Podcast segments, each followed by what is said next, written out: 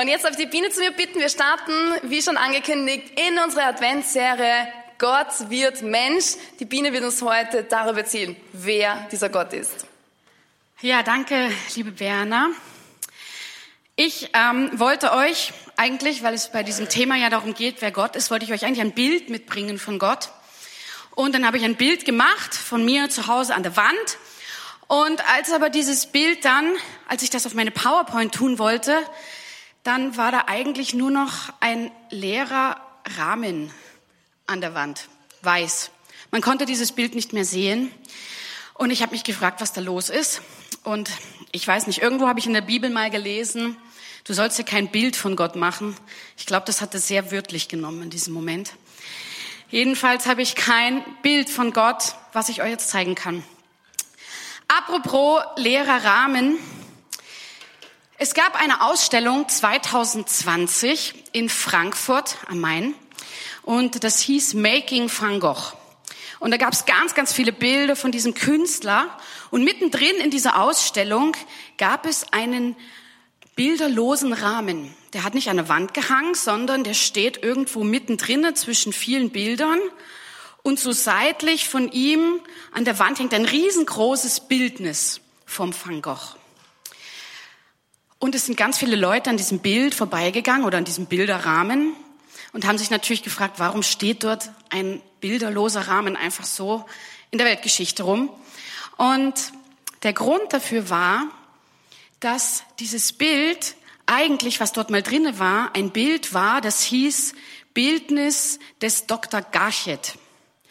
Und das wurde 1937 von den Nationalsozialisten geklaut und gestohlen und enteignet. Und das hat daran erinnert. Mich hat dieses Bild sehr nachdenklich gemacht aus verschiedenen Gründen. Zum einen habe ich mir gedacht, hm, viele Menschen fragen sich in der heutigen Zeit, ja, wo ist eigentlich Gott? Warum sehe ich ihn nicht? Warum höre ich ihn nicht? Warum taucht er nie in meinem Leben auf? Dann ist die andere Frage, ja, und wo kann ich denn Gott überhaupt finden? Kann ich den denn überhaupt finden? Und wer ist es eigentlich? Und dann hat mich dieses Bild auch daran erinnert, dass ich glaube, dass vielen Menschen, die mal irgendwie an Gott geglaubt haben oder ein schönes Bild von Gott hatten, was sie selber von ihm selbst gehört haben oder was andere Leute ihnen über Gott erzählt hatten, dass das geklaut worden ist ihnen. Und ich möchte mich mit euch heute diesen Punkten mal ein bisschen annähern. Ich möchte euch mit euch auf diese Reise gehen und fragen, ja, wo ist Gott denn eigentlich? Dann, wie kann ich denn Gott überhaupt finden? Wer ist Gott? Und was macht Gott denn eigentlich so anziehend? Beginnen wir einfach mal mit diesem Punkt, wo Gott ist. In der Bibel gibt es eine Schriftstelle und die heißt, Wahrhaftig, du bist ein verborgener Gott, Israels Gott, der rettet. Und die Frage ist, ja, warum, warum verbirgt sich Gott denn eigentlich? Das ist irgendwie eine Erfahrung, die jeder von uns schon mal gemacht hat. Ich denke mir auch, Gott, wo bist denn du jetzt gerade? Jetzt kann ich dich gerade am meisten brauchen. Du verbirgst dich. Und es gibt zwei Antworten, die Gott selber gibt in der Bibel. Die erste Antwort, die finden wir im Buch Jeremia und dort heißt es, bin ich nur ein Gott, der nahe ist, spricht der Herr, und nicht auch ein Gott, der ferne ist? Also was sagt Gott? Gott sagt, hey, das gehört zu mir. Ich bin ein Gott, der grundsätzlich nahe ist, aber der auch verborgen, der auch mal ferne ist. Weißt du, du bist auch jemand, der ist mal manchen Menschen näher und manchmal Menschen Menschen ferner. Du entscheidest selber, welchem Menschen du nah oder ferne sein möchtest. Und Gott schaut auch, wann er einem Menschen ferne und wann er einem Menschen nahe ist. Und er weiß, wann es gut für diesen Menschen ist. Und eine zweite Antwort, die Gott auf diese Frage gibt, ist, auch Jeremia, ihr werdet mich suchen und ihr werdet mich finden, wenn ihr nach mir fragt von ganzem Herzen. Ich glaube, da stecken mehrere Sachen dahinter. Da steckt zuerst dahinter, Gott ist ein Gentleman. Der drängt sich dir nicht auf. Der lässt dir die Freiheit, ihn zu suchen oder ihn eben nicht zu suchen. Aber wenn du ihn mit ganzem Herzen suchst, dann wird es sich auch von dir finden lassen. Weißt du,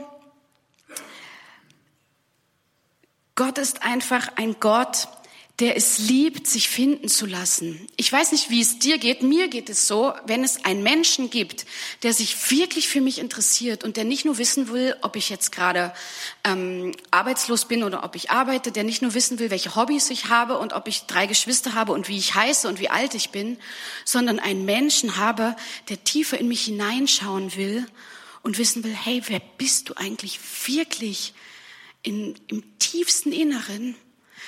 dann finde ich das so total schön.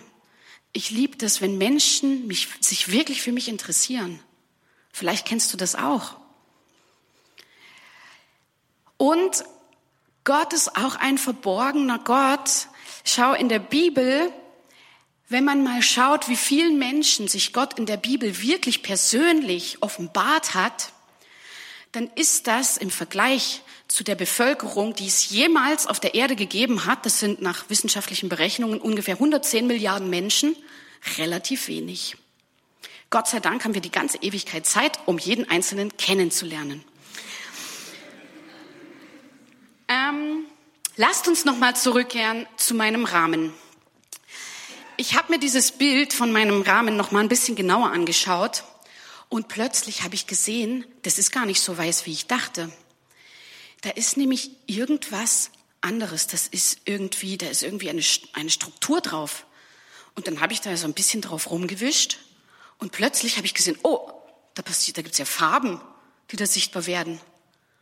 Und dann habe ich noch mal ein bisschen mehr gewischt und plötzlich habe ich ein klares Bild gesehen. Ein Bild mit einem wunderschönen bunten Morgenhimmel, einer Stadtsilhouette. Einfach ein großartiges Schöpfungsbild.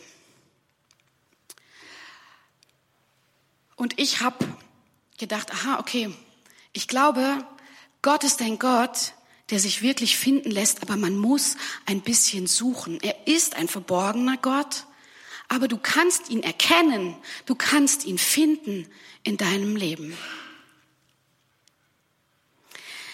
Gehen wir einen Schritt weiter. Wie kann ich denn jetzt Gott ganz konkret finden und wo kann ich ihn vor allem finden? Das war noch dazu. Ähm, Jetzt könnte man natürlich die Frage stellen, na ja, wenn ich Gott finden will, muss ich dann nicht eigentlich erstmal wissen, wer jetzt Gott eigentlich wirklich ist? Und die Antwort lautet, nein, das musst du nicht wissen. Stell dir ein Baby vor. Ein Baby, das weiß, wo es dazugehört, wo es hingehört. Es weiß intuitiv, wer seine Eltern sind, wer seine Mama ist, wer sein Papa ist. Aber erkennen tut es das Baby am Anfang noch nicht. Aber trotzdem weiß es intuitiv, zu wem es gehört. Und die DNA der Eltern ist in das Kind hineingelegt. Und so ähnlich ist es auch mit Gott. Wir suchen einen Ort tiefster Zugehörigkeit. Wir suchen einen Ort, wo wir in alle Ewigkeit nicht verloren gehen können, wo wir wissen, da gehören wir hin. Das ist eine ganz tiefe Sehnsucht, die in uns hineingelegt ist, und zwar nicht nur in diesem Leben, sondern über das Leben hinaus bis hin in den Tod. Und ich glaube, dass die DNA Gottes auch schon in uns hineingelegt ist. Du bist Kind Gottes, du bist Abbild Gottes, das steht in der Bibel. Und deswegen hast du auch einen göttlichen Funken natürlich schon in dir. Aus meiner eigenen Geschichte weiß ich, dass ich schon immer an Gott geglaubt habe. Ich habe immer gesagt, Gott hat mir den Glauben mit in die Wiege gelegt. Wenn mich Leute danach fragen, dann erzähle ich das immer. Es gab bei mir nicht diesen einen Moment, wo ich gesagt habe, jetzt, ab jetzt glaube ich an Gott. Sondern seit ich im Kindergarten war, seit ich mich erinnern kann, habe ich an einen Gott geglaubt. Und das ist wunderschön. Und natürlich ist das nicht bei allen Menschen so. Ich glaube aber, um zu diesem Bild ohne Rahmen zurückzukommen, um, dieses, um diesen Rahmen, um zu dem Rahmen ohne Bild zurückzukommen, ich glaube, dass vielen Menschen dieses Bild von Gott oder diesen Glauben, den sie vielleicht als Kind mal hatten, dass der denen wieder geklaut worden ist.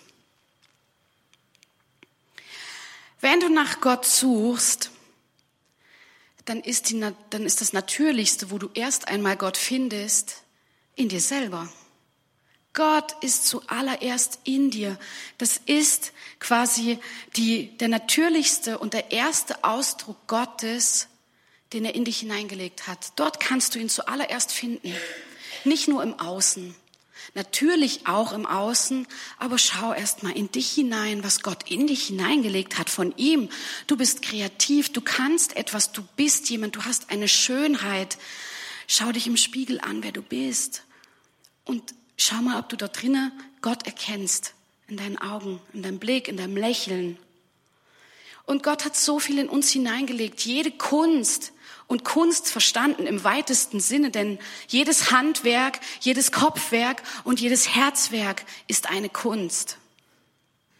Und das hat er in dich hineingelegt. Und deswegen, Gott ist in dir. Natürlich findest du Gott auch im Außen, zuallererst in der Bibel, wenn er zu uns spricht, das ist Gottes Wort, das ist jeden Tag ein Brief Gottes an dich. Nicht nur jeden Tag, sondern dein ganzes Leben lang. Du findest ihn natürlich auch in der Schöpfung, du findest ihn in der Musik und in vielen anderen Dingen kannst du Gott entdecken.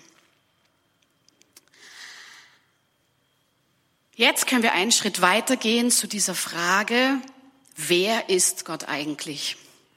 Und ich möchte nochmal auf mein Bild an der Wand zurückkommen. Ich bin dann nämlich ähm, zwei Tage später nachdem ich dieses erste Bild gesehen habe, bin ich dann nochmal, bin ich durch meine Wohnung gegangen, habe nämlich sauber gemacht und habe Staub gewischt und habe dann den Rahmen abgewischt und dann plötzlich habe ich gemerkt, ich habe um dieses Bild drumherum gewischt und plötzlich sehe ich um dieses Bild herum, da passiert auch plötzlich was.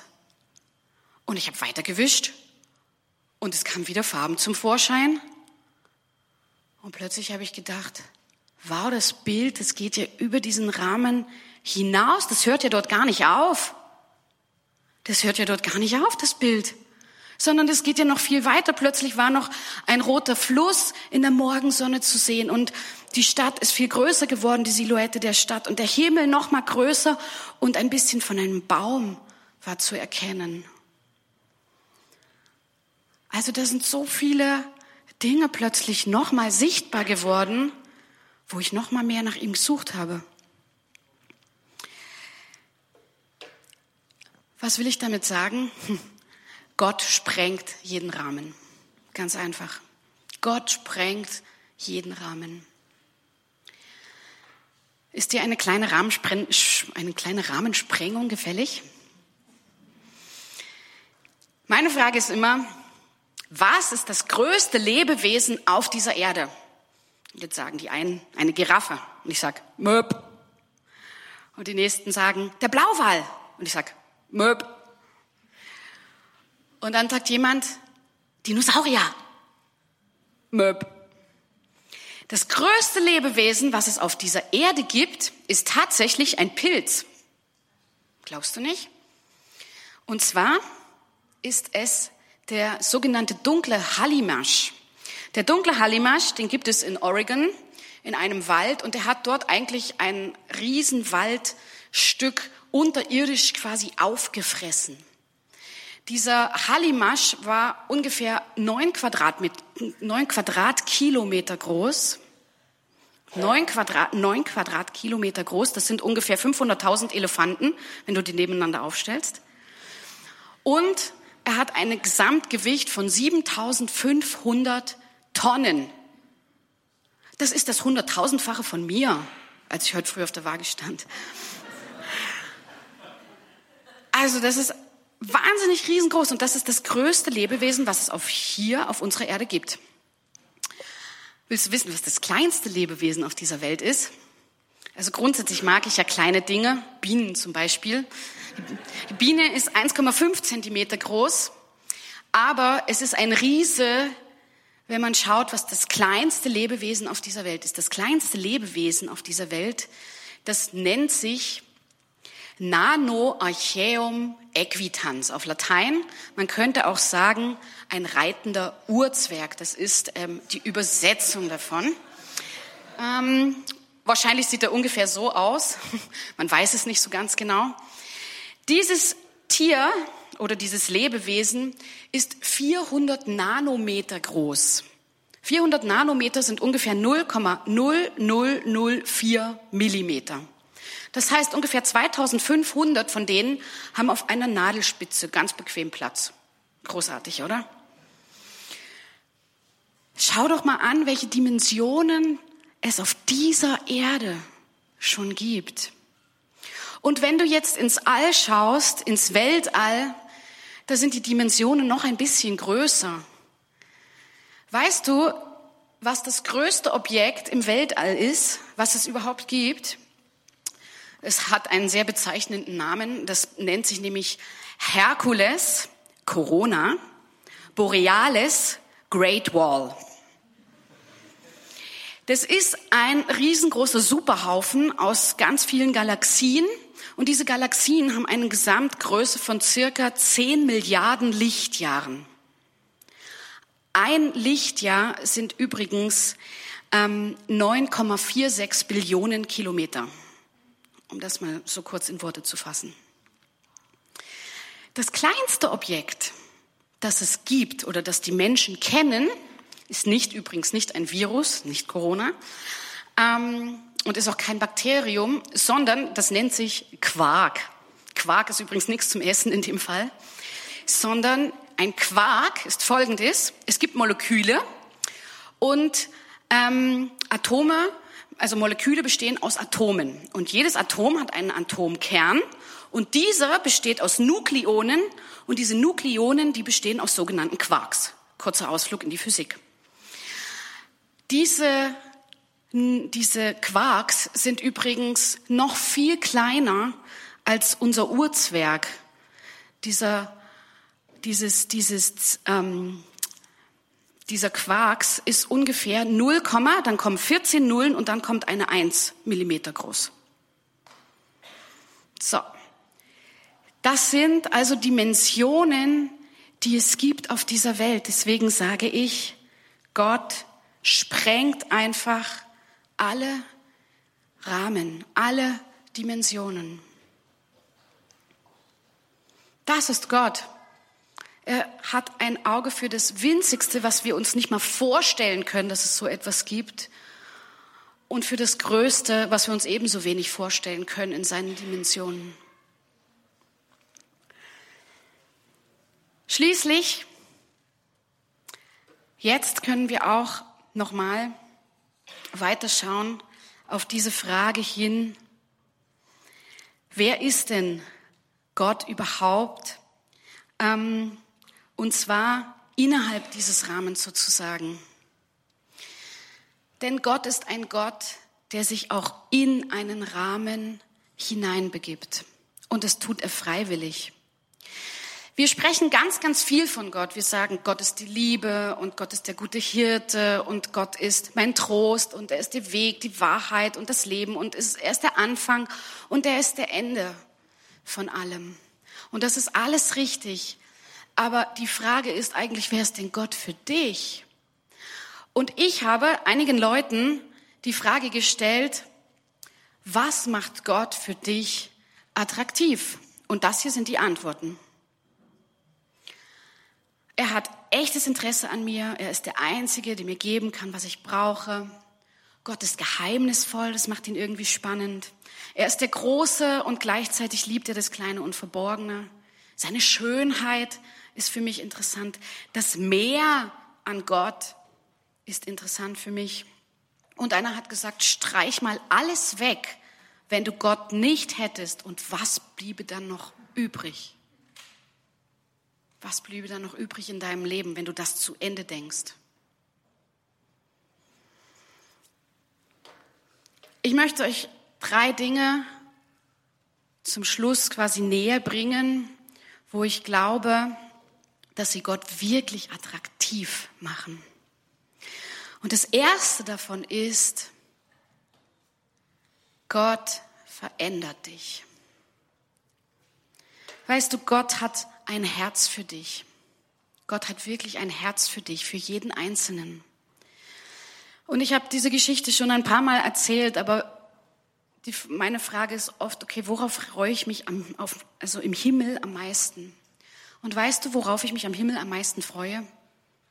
Natürlich auf die Begegnung mit Jesus. Natürlich, das ist das Erste. Ich freue mich jetzt schon so drauf, ihn von Angesicht zu sehen und ihn hoffentlich in die Arme schließen zu dürfen.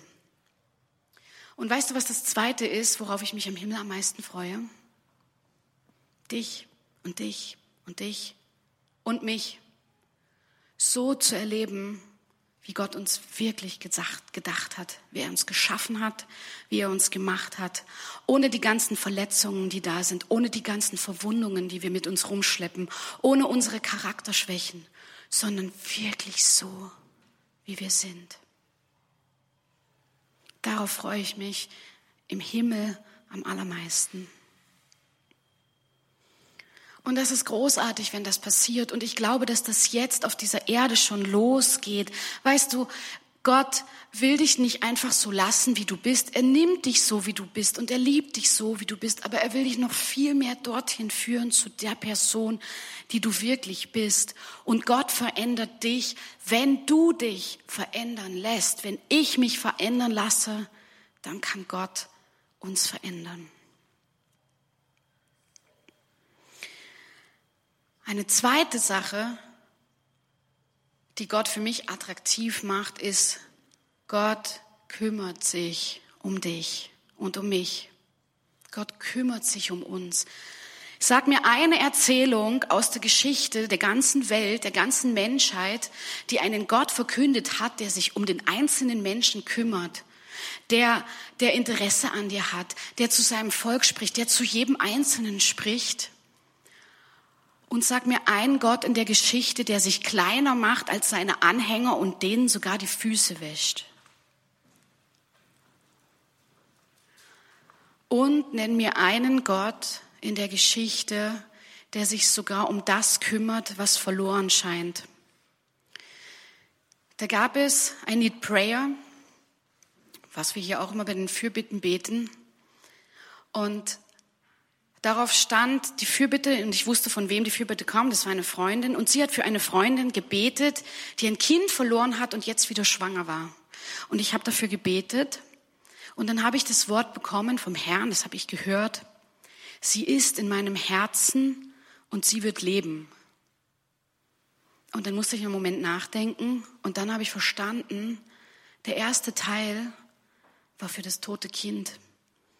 Und das war nicht irgendwo, das war nicht irgendwo im Himmel, irgendwo, wo es da rumgeflackt ist, sondern Gott hat gesagt, es ist in meinem Herzen.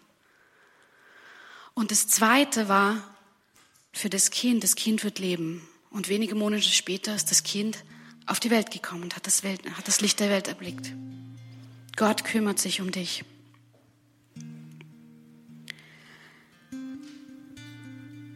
Und das Letzte,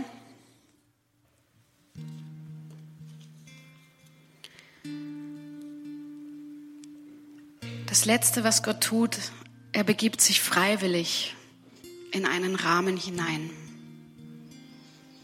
Gott bleibt nicht der Große, der im Universum auch Dinge erschafft, die zehn Milliarden Lichtjahre von uns von der Erde entfernt sind.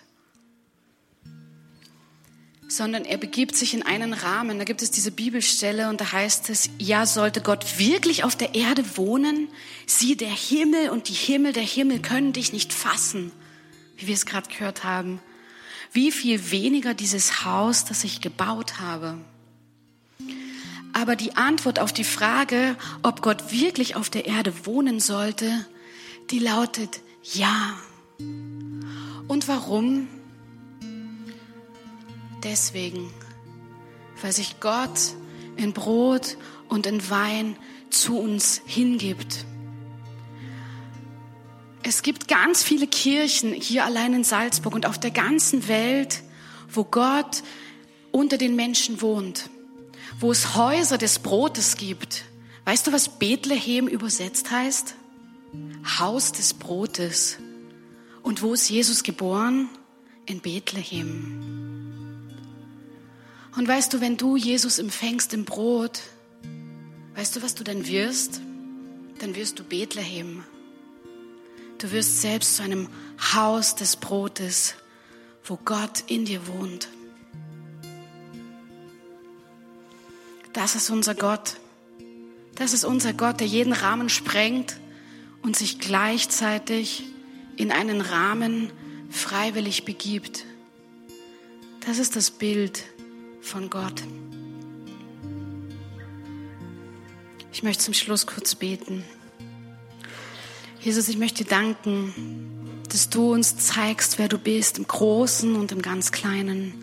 Ich will dir danken, Jesus, dass du uns, dass du dich nahbar machst für uns Menschen, dass du dich zwar verbirgst, aber dass du dich gleichzeitig immer wieder offenbarst, dass wir dich entdecken können, dass wir fähig sind, dich zu entdecken, dass du dich schon in uns hineingelegt hast. Ich will dir danken, Jesus, dass du mit uns die Wege gehst des Lebens.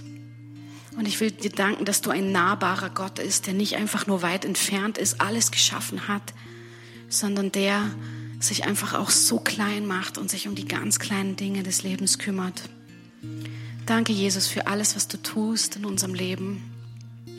Danke, dass du ein guter Gott bist. Danke, Herr, dass du jeden Rahmen sprengst. Und danke, Herr, dass du dich auch wieder in einen Rahmen begibst, wo wir fähig sind, dich zu erkennen. Amen.